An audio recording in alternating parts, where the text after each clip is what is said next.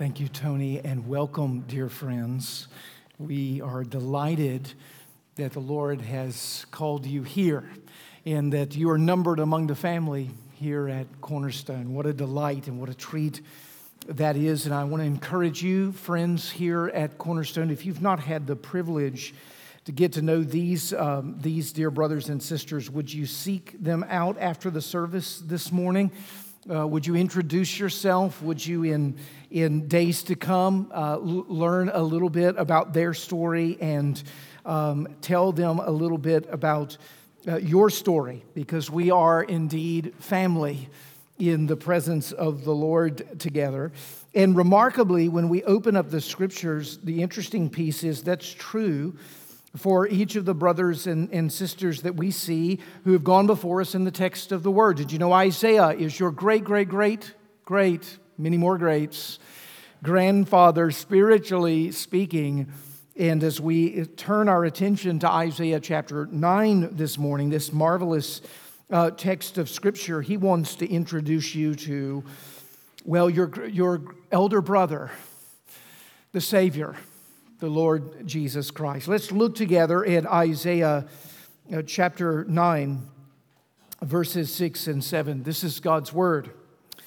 For to us a child is born, to us a son is given, and the government shall be upon his shoulder, and his name shall be called Wonderful Counselor, Mighty God, Everlasting Father, Prince of Peace. Of the increase of his government and of peace, there will be no end. On the throne of David and over his kingdom, to establish it and to uphold it with justice and with righteousness from this time forth and forevermore. The zeal of the Lord of hosts will do this. The grass withers and the flower fades, but the word of our God will stand forever. Amen. Let's pray together. Our Father in heaven, on this third Sunday of Advent, in this series where we are striving through a variety of voices in the scriptures to cast our gaze unto Bethlehem and to see this thing which you have done, this wonder to behold the birth of the Christ child, the Savior and our Lord and King. It is to Him this day we bow our knee. It is to Him that we've come to listen, for He speaks in and through the prophet Isaiah. And we would ask that you would uh, tune our hearts now uh, to listen through the illuminating power of the Holy Spirit to the meaningfulness of this, the prophet's words from Isaiah chapter 9, verse 6, as we learn about you, O Christ, and what it is that you are called to do. Come and meet with us, we pray. In Jesus' name, amen. Well, if you were with us uh, last week when we were studying uh, Micah chapter 5, uh, you know that this time period that Micah spoke in, in Micah chapter 5, is actually contemporaneous with the prophet Isaiah. They lived at roughly the same time and prophesied in a variety of ways around very similar circumstances a dark period in the nation of Israel. In fact, in the early part of Isaiah chapter 9, it's referred to as deep darkness that the people of Israel are in, a kind of death like darkness to interpret it woodenly in the Hebrew. The people of Israel have heard the prophecy of coming destruction, that the nation of, of Israel, the northern kingdom, and the southern kingdom will in due time um, experience the invasion of this Assyrian army. First in the northern kingdom in 722, and then secondly of the southern kingdom in 701. Dark and foreboding is the word that Isaiah has spoken in the preceding chapters leading up to this moment of light this moment of, of great hope in the text, the text that we've become, well, if you've been here, fairly familiar with. I would imagine you've heard this text in some way, shape, or form read if you've been here at Cornerstone at some point during the Christmas season in every one of our 11 years together. Maybe in a reading, maybe in a sermon, maybe in a lessons and carols service. This text we regularly give treatment of because it speaks so clearly, arguably, the most clearly of any of the Old Testament prophets regarding Jesus, the coming of the Messiah. What's interesting, however, about Isaiah's text, and maybe why this text in specific is given such great treatment, is how lucid it is, how clear it is regarding the nature and the work of the Lord Jesus Christ. In fact, Isaiah doesn't want to just give us hope, he doesn't want to do it in just um, general or, um, or broad strokes. He wants to give us the very name of the Messiah. That's why we've entitled this sermon, His Name Shall Be Called. That's directly taken out of the section there in verse 6. For to us a child is born, to us a son is given, and the government shall be upon his shoulders. Who is this Isaiah? Well, his name shall be called Wonderful Counselor, Mighty God, Everlasting Father, Prince of Peace. Now, now some of you are reading that and you're saying to yourself, no, no, Isaiah, his name is Jesus.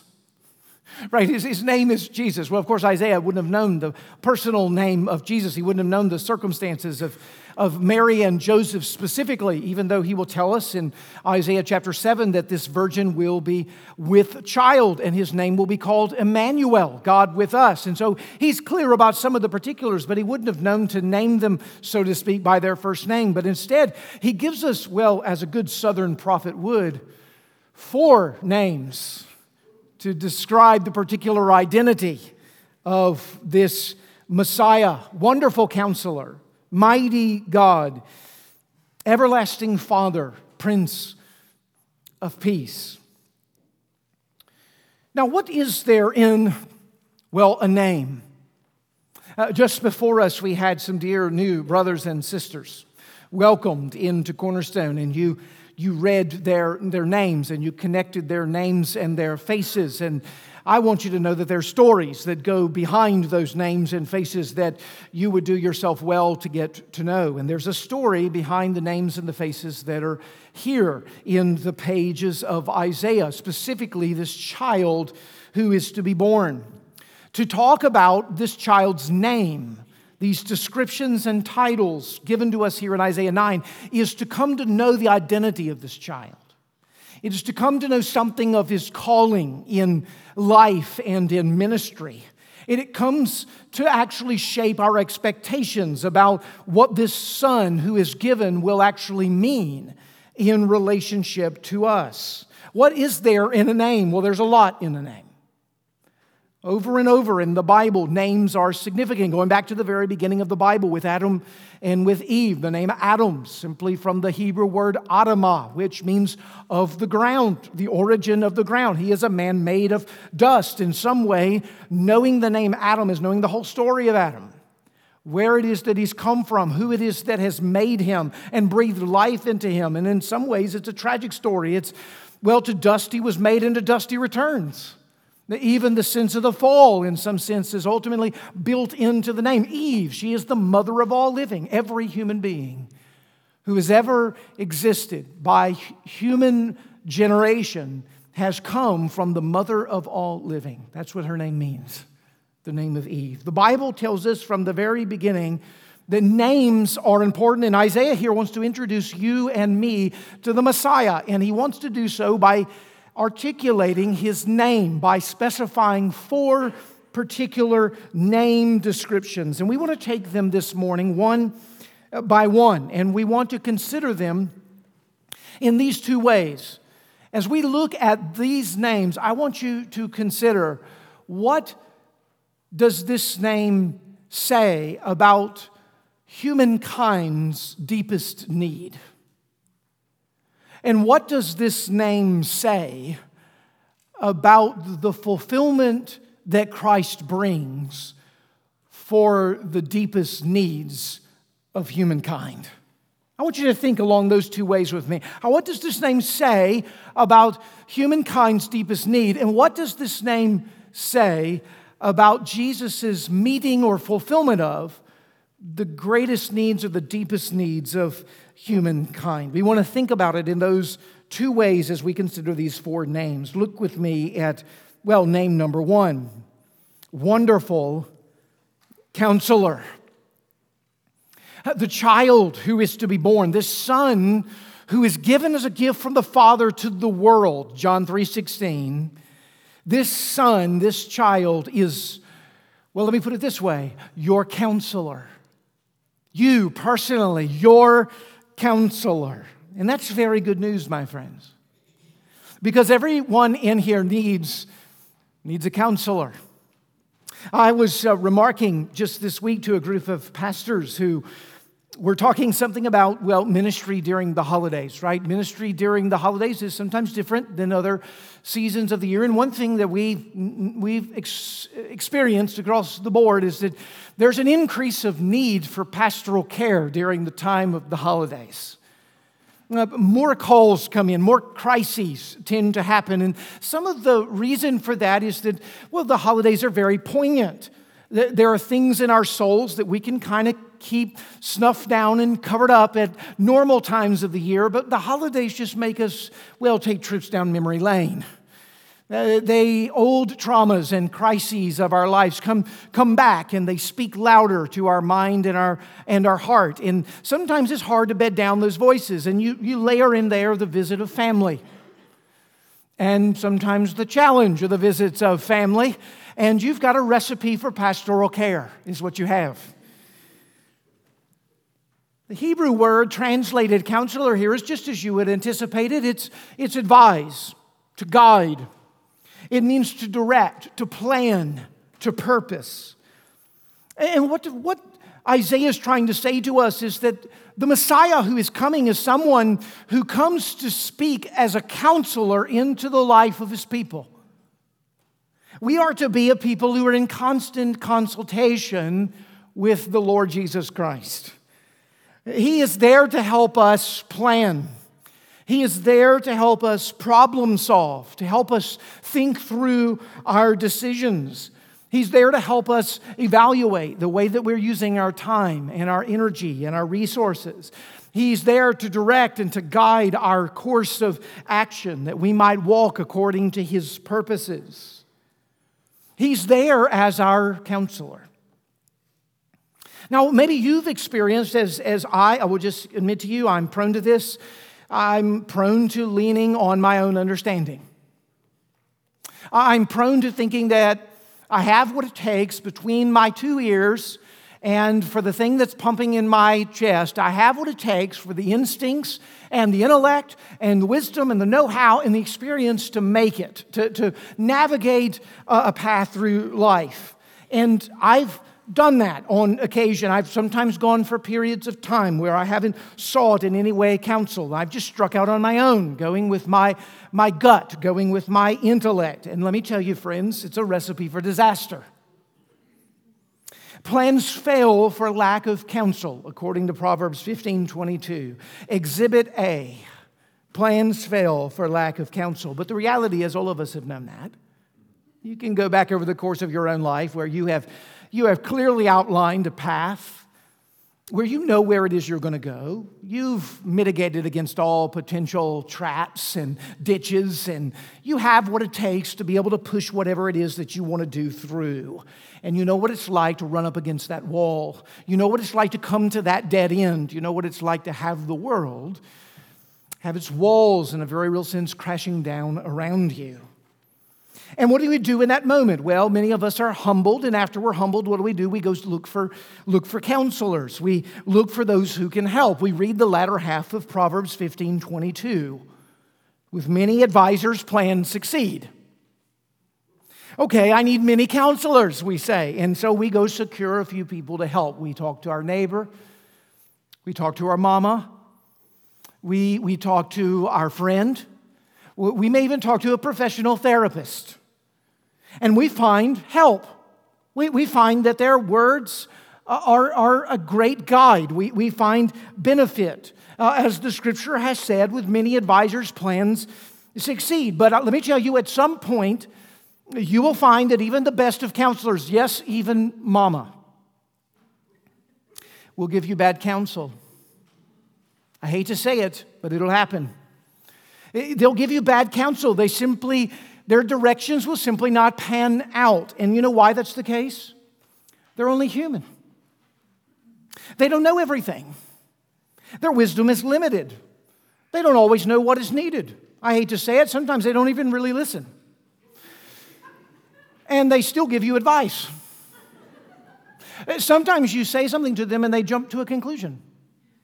Sometimes they hear something you say and they think, oh, I've heard this before, and then they, they work through it as if it's all going to be the same, as if there's a canned response that will just fix everything. Sometimes you say something that triggers an emotional response in them and they become self motivated and they're really playing their own story out while counseling you.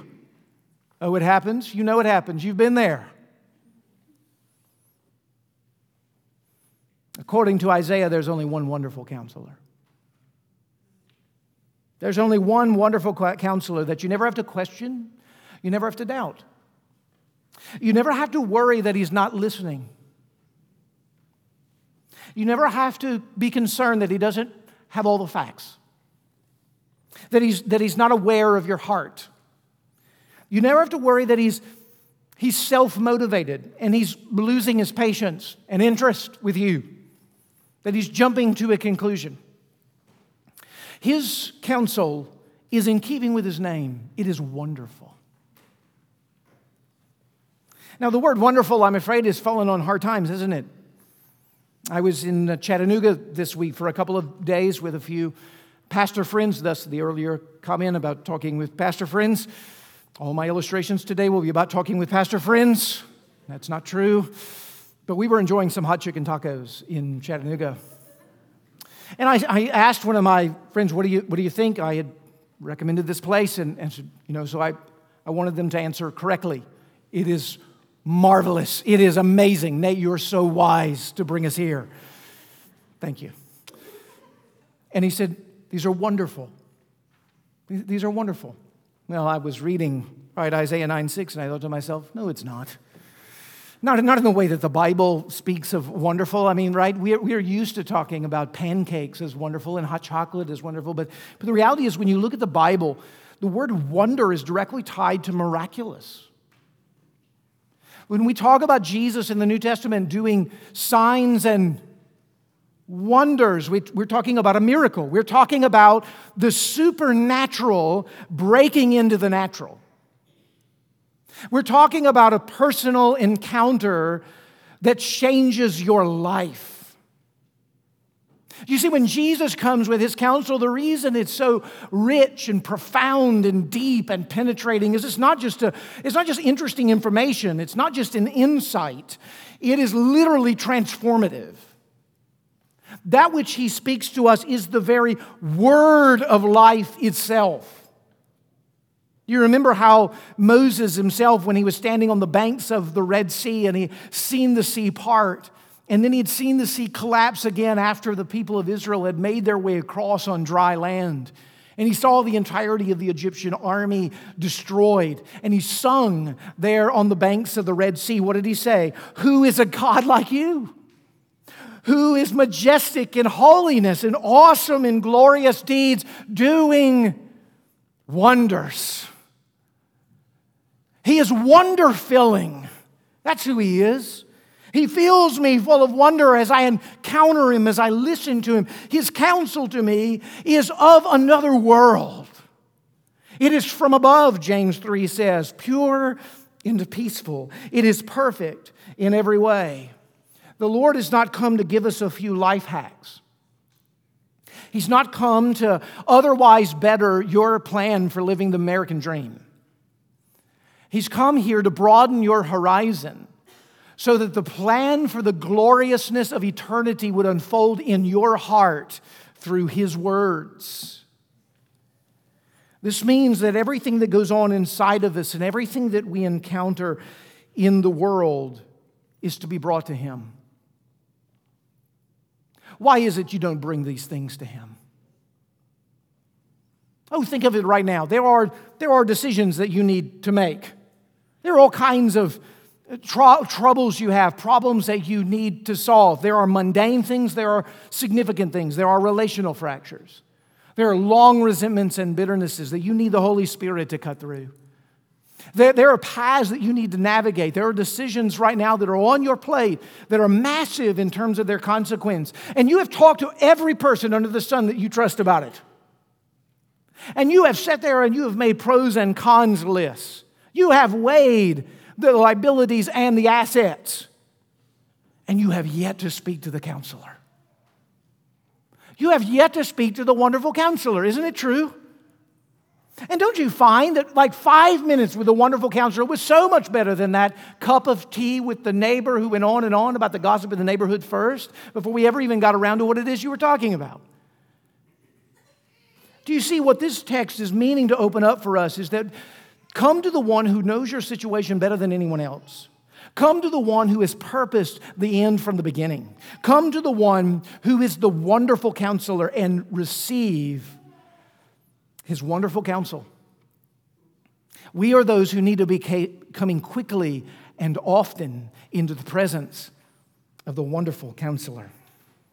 But now, notice, secondly, mighty God. Now, you could hear in the wonderful counselor piece that this counselor is no ordinary counselor, right?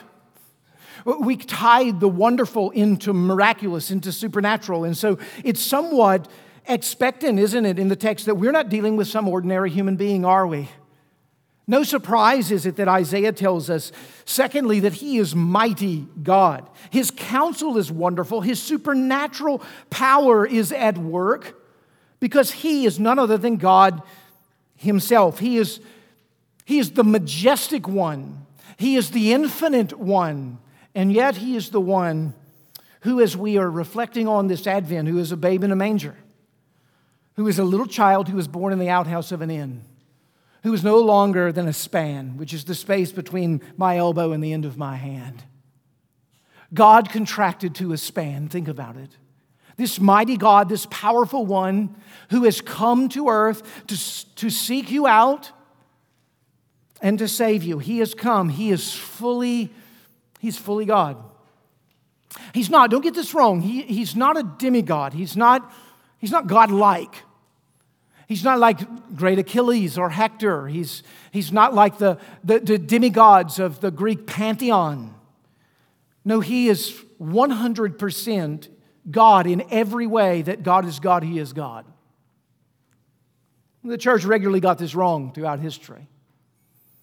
You'll probably remember in the third and fourth century how Arius of Alexandria uh, argued that, that Jesus, this, this incarnate one, was similar but not the same as the Father. He was the first and highest created being, but he was not a part of the, the uncreated. He wasn't a part of, of God himself in terms of the fullness of his, of his being. And you'll remember that Arius was condemned as a heretic in 325 AD at the Council of Nicaea.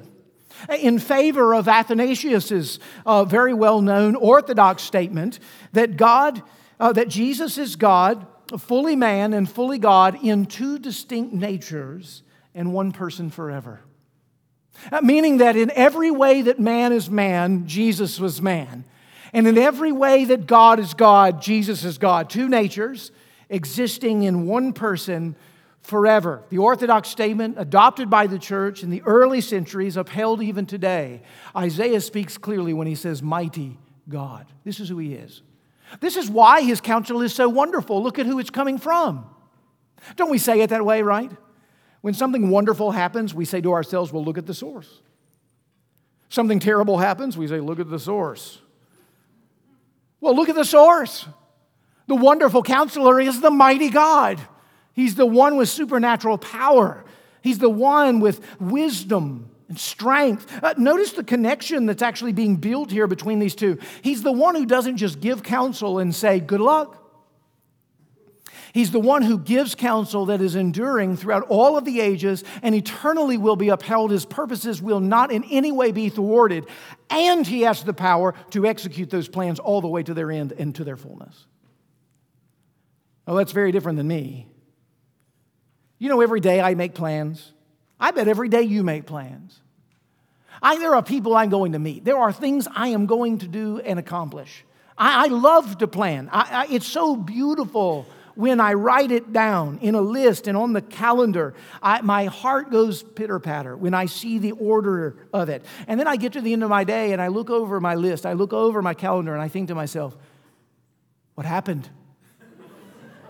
What, hap- what happened to my beautiful day? There were, there were interruptions, or things took a lot longer than I anticipated them to happen, and, and all these things, right? I'm sure this never happens to you, but, but this, is my, this is my existence. And very often, as I compare the day planned and the day executed, there's a wide disparity that's never happened to the Lord Jesus Christ. Everything that he has ever planned has been exactly on time and according to his wishes and will. There are no interruptions in the sovereign degree of the Father executed by the Son. He accomplishes every task. Everything that he has planned has perfect resemblance to that which is executed. Jesus is a wonderful counselor. He is a mighty God, and you can submit your own heart and life to him because his plans are perfect, and he will perfectly execute them moment by moment every single day. He's a wonderful counselor. He's a mighty God, but notice, thirdly, he is an everlasting Father. Now, this is strange, isn't it? Let's be honest. He's the Son, after all. Why do we name him Everlasting Father? Some are, are, tripped up by this language, and really understandably so. It puzzled me for many, many years. I probably don't have to tell you that some have read this text and over the years have denied the, the Trinity. That classic Orthodox doctrine of the Christian church that the Father and the Son and the Holy Spirit are three persons and yet one God. It's, some have denied that because they have said, see, look here, this language of everlasting Father is applied to the Son. And so, what that means is not that there are three persons, but that there's one God that exists in three modes of being or three expressions. He, I was told as a, as a kid, and I, I wish I knew who to thank for this, I was told it this is the Clark Kent Superman heresy. You know Clark Kent, right? The nerdy journalist who's, who just all he needs is a rock to hide behind or a, or a telephone booth. You, you know what a telephone booth is, don't you? Right. He needs a telephone booth, and he gets in that telephone booth, and, and nerdy journalist becomes Superman. Same man, two, two expressions, two ways of being, two, two modes of, of operation, we, we might say. Well, if, you, if you're sitting here and you're going, Yes, that's exactly what I thought about the, the Trinity, I just want you to know I love you. You are a heretic. I say that with love. That's not what Isaiah is saying here. I want you to know that. He's not saying that, that God sometimes shows up as Father, sometimes shows up as Son, sometimes shows up as the Holy Spirit. And, and part of the reason we know this, again, is, is that all three persons of the Trinity show up in the text, don't they? Right? At Jesus' baptism, for instance right? The Father is speaking from heaven, and Jesus is there.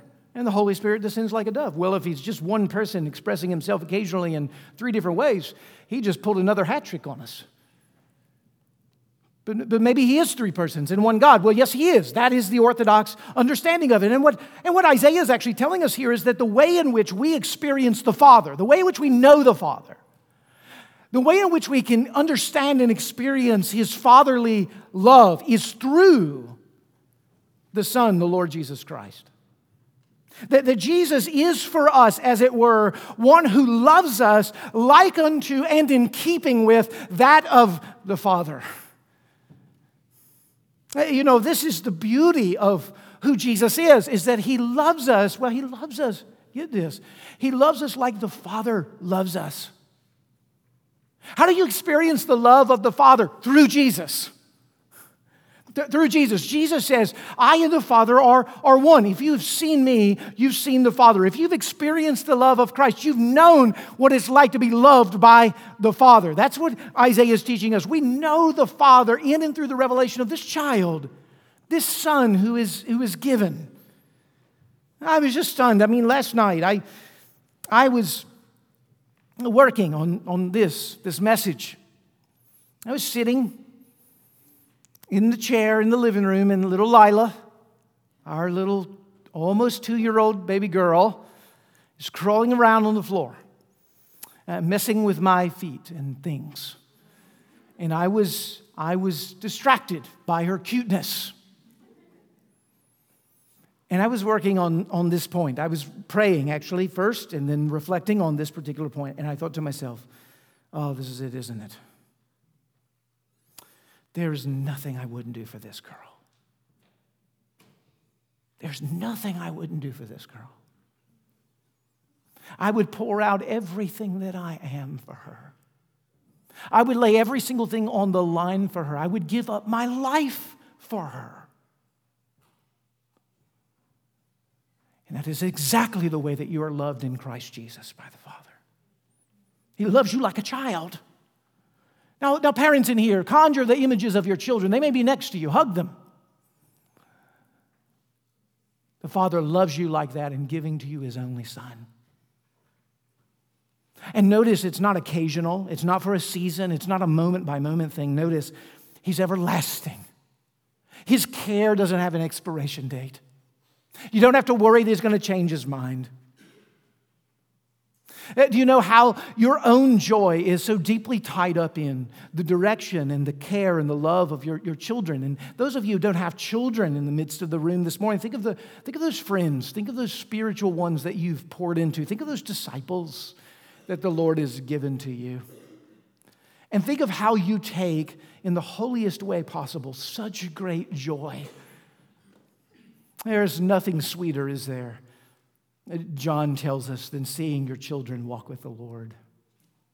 There's nothing sweeter than that. Do you know that the everlasting Father loves you and He calls you through His love to walk according to His way? And it brings joy in His heart when you do. Do you see, we are adopted into the family of God. We are sons and daughters of our Father who is in heaven. And you can see here that Isaiah wants us to know and experience the love that is displayed, the love of the Father that's displayed for us in the gift of the Son. Did you ever miss, did you miss that in John 3:16? For God so loved the world that he gave his only begotten Son. Who's the God? Who's the reference? There's a particular reference that's in in the God implied in that? Who's giving the Son? Well, clearly the Father is the one giving the Son. Did you think he was just mean and that Jesus came just to make him nice? Some people think that. Oh, don't forget, my friends, it was out of love that he sent the Son. It was in love for you that he gave his most precious gift. What's more precious to you than your children? It's more precious to you than the gift of your children. He gave his only son in order that we might become adopted sons and daughters of him. Well, you see what Isaiah is doing, don't you? Isaiah is telling us who Jesus is and what it is that he's done so that our trust will be built in him. So there are, don't you find that that's happening right now? Don't you, as we're listening to the Lord's word, as his wonderful counsel is coming to us?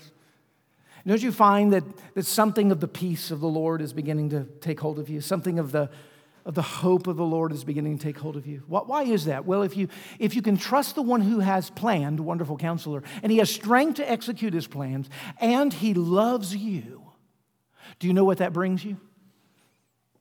Peace. And that's exactly where we land, isn't it? The fourth and final name that's given to this child who is to be born is the Prince of Peace. That's who he is. Now, I once heard a sermon by Alistair Begg by the title Prince of Peace. He was actually just talking about that one particular aspect of Isaiah 9 6, just that one. And I remember him, him saying, he's saying, of all the names, this one has the most curb appeal. I think, I think he's right about that. Like when you, when you hear these names, just, just test your, your heart. When you hear these names, wonderful counselor, mighty God, everlasting Father, Prince of Peace. Oh, yes, that's it. Because all of us are looking, he says, right, for peace. We may call it all kinds of names, right? We, we may call it like, you know, looking for a new car, right? We may, we may call it a vacation. We, we, may, we may call it a, a spouse. We, we may call all the things, but you know what you're actually looking for? You're looking for peace. Peace is the thing you're looking for underneath everything that you're looking for. It's the, the deeper thread. And the kind of peace that you and I are typically looking for, sadly, is not the peace that, that is actually promised right here in the text, right? I was, you know, that little Lila, she was in my feet. She, well, she started acting up, that little girl. And uh, at some point, I'm like, oh, I need to retire to another, another room because I need, I need some peace, right? I need some peace and quiet. Can I find some peace and quiet in this house, right? Not that I ever think that in my home. Only every day. Only every day. Peace and quiet. That's right. That's what we think. I want a tranquil mind. I want something that I want a, I want a peaceful, easy feeling. That's what I, that's what I want. No, that's not what's here. You know, the word for peace here, as you would guess it, it's the word shalom. It's a word that means total well being. It's a word that, that, is, that is not personal, though it has personal implications. It's a word that's cosmic. It's a word that, that speaks to every facet of existence in the cosmos. When we, when we say we would long to see the Prince of Peace come, we're talking about we would love to see everything in the world as it ought to be. Everything coming to rights, everything full of truth and beauty and goodness everything wrapped in the cloth of righteousness. That's what we would love to see. No more poverty, no more abuse, no more wars, no more grief, no, no more tears. Everything as it ought to be. You know, really, that's what it sounds like, doesn't it, when we, we look at the, well, the New Testament, when we see this child come, isn't it? The, the angels when they break into that night sky and they declare the birth of the Lord Jesus Christ. What's on the tip of their tongues? What's on the opening refrains of their praise? Glory to God in the highest and peace. Peace on earth. That's what's on their, their minds. This shalom. Jesus has brought shalom. Now, I would be it'd be perfectly understandable if you said, Nate, I, I don't, with all due respect, Nate, I, I don't think he has. Like, I, I, I watched the news this morning. Like, I, I saw the wars and rumors of wars. I saw the injustices. I saw the abuse. I saw what's happening in the world. I don't, I don't think, with all respect, I don't think Jesus brought shalom. Really better stated than Jesus has brought shalom is that he's, he's brought the beginnings of shalom.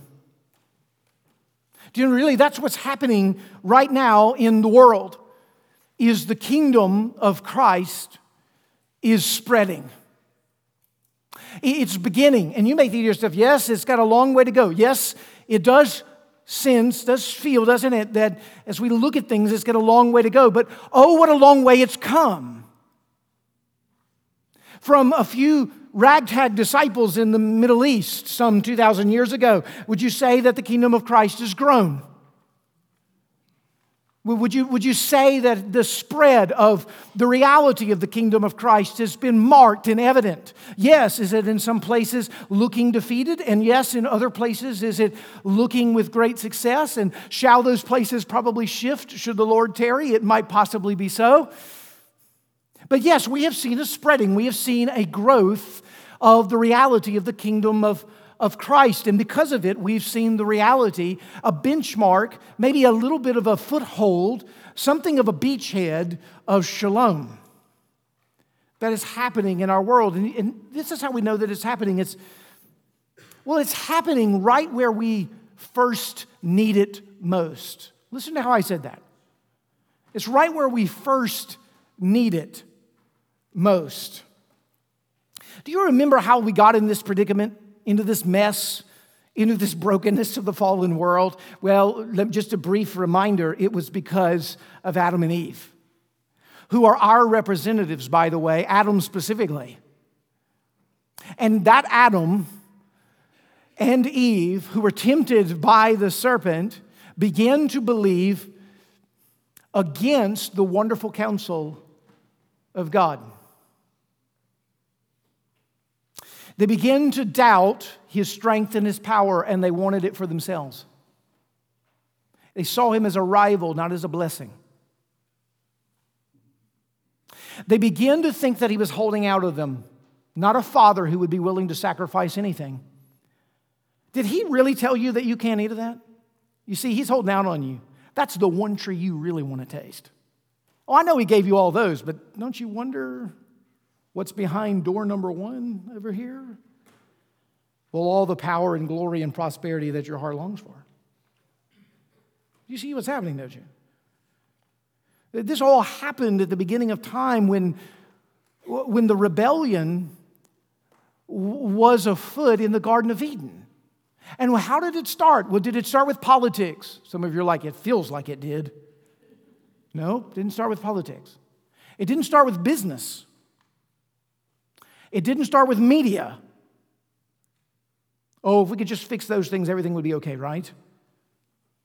If we could just get the right people into office, if we could just get the right people into business, if we could just have the right people pulling the strings of media, right? The, the problem is, is it runs much deeper than that. You see, the heart of the rebellion is the heart of you and me. It's the heart of you and me. And the heart of the return to shalom has to go to the source of where the heart of the rebellion began.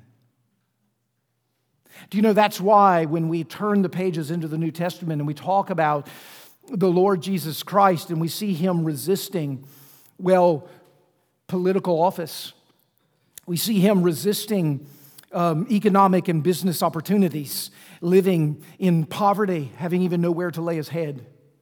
We see him resisting the spheres of, of earthly uh, accoutrement and of power and prestige and reputation. Uh, why is that? Because he's the prince of a different kingdom. A kingdom that we're described in the New Testament that's not of this world. A kingdom where the powers of this world are useless in the advance of the kingdom that he has come to establish and inaugurate. This, this power that he has come to bring is a power that's filled with grace and with truth and with love. It's meant to change us from the inside out. He's not here tweaking on things. He's here overhauling everything from the very center of itself, and it starts with our rebellious hearts.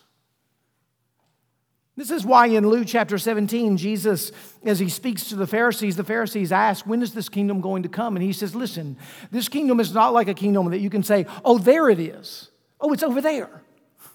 Or it's, oh, there it is. It's over there. What does he say in Luke 17? He says, The kingdom of God is within you. It's within you. It's changing you inside.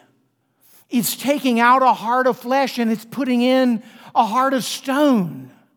The kingdom of God is spreading.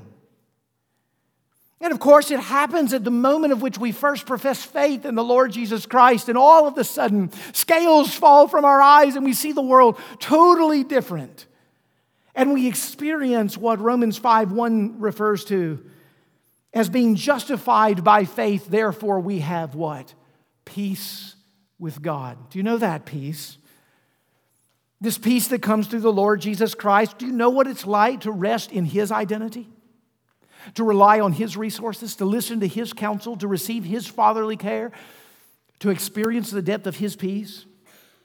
Do you see if He's if you're a believer here today, He's already set up that kingdom inside of you. He's already removed the penalty of sin. He's also said that He's dethroned the power of sin in your life. He's dethroned the power of sin in your life. And now the Holy Spirit, doesn't He? He dwells within you. That's, that's the throne of Christ, applying the merits of Christ inside of you, the Holy Spirit. Do you know what He's called to do? He's called to remind you of what Jesus taught. Wonderful counselor. He's called to mediate the powers and the graces that sanctify you. Mighty God. Right? He's called to do the work of providing and caring for you and comforting you. What's he sound like? He sounds like a father, doesn't he? The work of the Holy Spirit, applying all of Christ and all of the love of the Father to, to your life. That's what the Holy Spirit is doing right now. His, his job is to indeed put into place the power of the Prince of Peace. Uh, you know, that word prince, right? We haven't really talked about it, but it's a word of enthronement, it's a word of royalty. It's, it's a word that's, that says this the one who has been born is meant to be the king.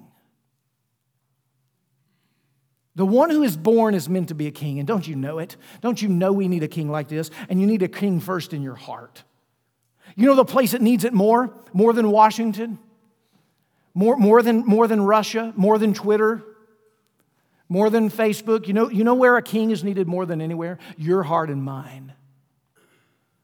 In the hearts of all people across the world. They, that's where we need the throne room of Jesus to be most evident. His counsel, His power, His fatherly love, His peace. To be full and complete. Now, it could be that even now, as we draw to a close, that you, well, you're doing a little inventory of your own life and you see how so many counsels of this world or even your own gut instincts about things have gotten you in quite a predicament, quite a pickle. Uh, you, you, you can see, can't you? Can't you see in ways in which you've trusted in your own efforts and powers rather than the power of God? And can you see what a mess it has been? Can you, do you feel it? You, you feel it? It's called anxiety. It's called stress. It's power of the flesh. It's, it's operating in these, these realities. Right? Do you, have, you, have you been, you find yourself just going like, I need this, I need, I need that, I need, I need, I need a certain level of fatherly care. And it means a new car and a new house. The things of the world have taken hold of your heart and you, you've been eaten up with them. And consequently, there's not peace, right? Well, you can start today returning to the wonderful counselor, to this mighty God, to this everlasting Father and the counsel that he wants you to know today is he's not given up on you. With all your many leavings and all my many leavings, he's a father in the end who comes out of the house every day looking for the return of the prodigal son and daughter, wooing you back by his love, letting you know that you are not beyond the stretch of his righteous right hand. That today you can come and relax into the arms of that everlasting Father and you can know something of the fullness of His peace. A peace that's never going to come if you're going to just look to Christmas morning for it, but a peace that would come every morning if Christ is there with you. By God's grace, as we meet with Him, we will know what it is like to meet with Christ so deeply and experience the benefits of who He is and the blessings that when He comes, it won't be so much a surprise. Oh, it'll be a surprise. But as soon as that initial shock is over, we will say to ourselves, Yes, this is the one, the one I've met with my whole life. And now I see Him as I have beheld him for so long by faith. Now I see him. Wonderful counselor, mighty God, everlasting Father, my forever Prince of Peace. Father in heaven, what a beautiful description of your Son. What a marvelous word regarding the Savior. Our hearts burn within us as we see the beauty of the Christ child. Lord, we are thankful that we have the revelation of your word. You are a wonderful counselor. We are thankful for your strength as mighty God, for your care as everlasting Father. Pour into us now, this season and always, the peace that comes from the Prince of Peace. That in the midst of a world that will pull and tear, in the midst of hearts that will be prone to wonder, Lord, don't we feel it? We will find in the midst of it a peace that surpasses all comprehension, for indeed it guards the heart of those who are in Christ Jesus. Lord, make that true of us here and make that true of more of us across the world until the beginning of shalom becomes the end and completion of shalom. Hasten such a day, we pray. In Christ's name, amen.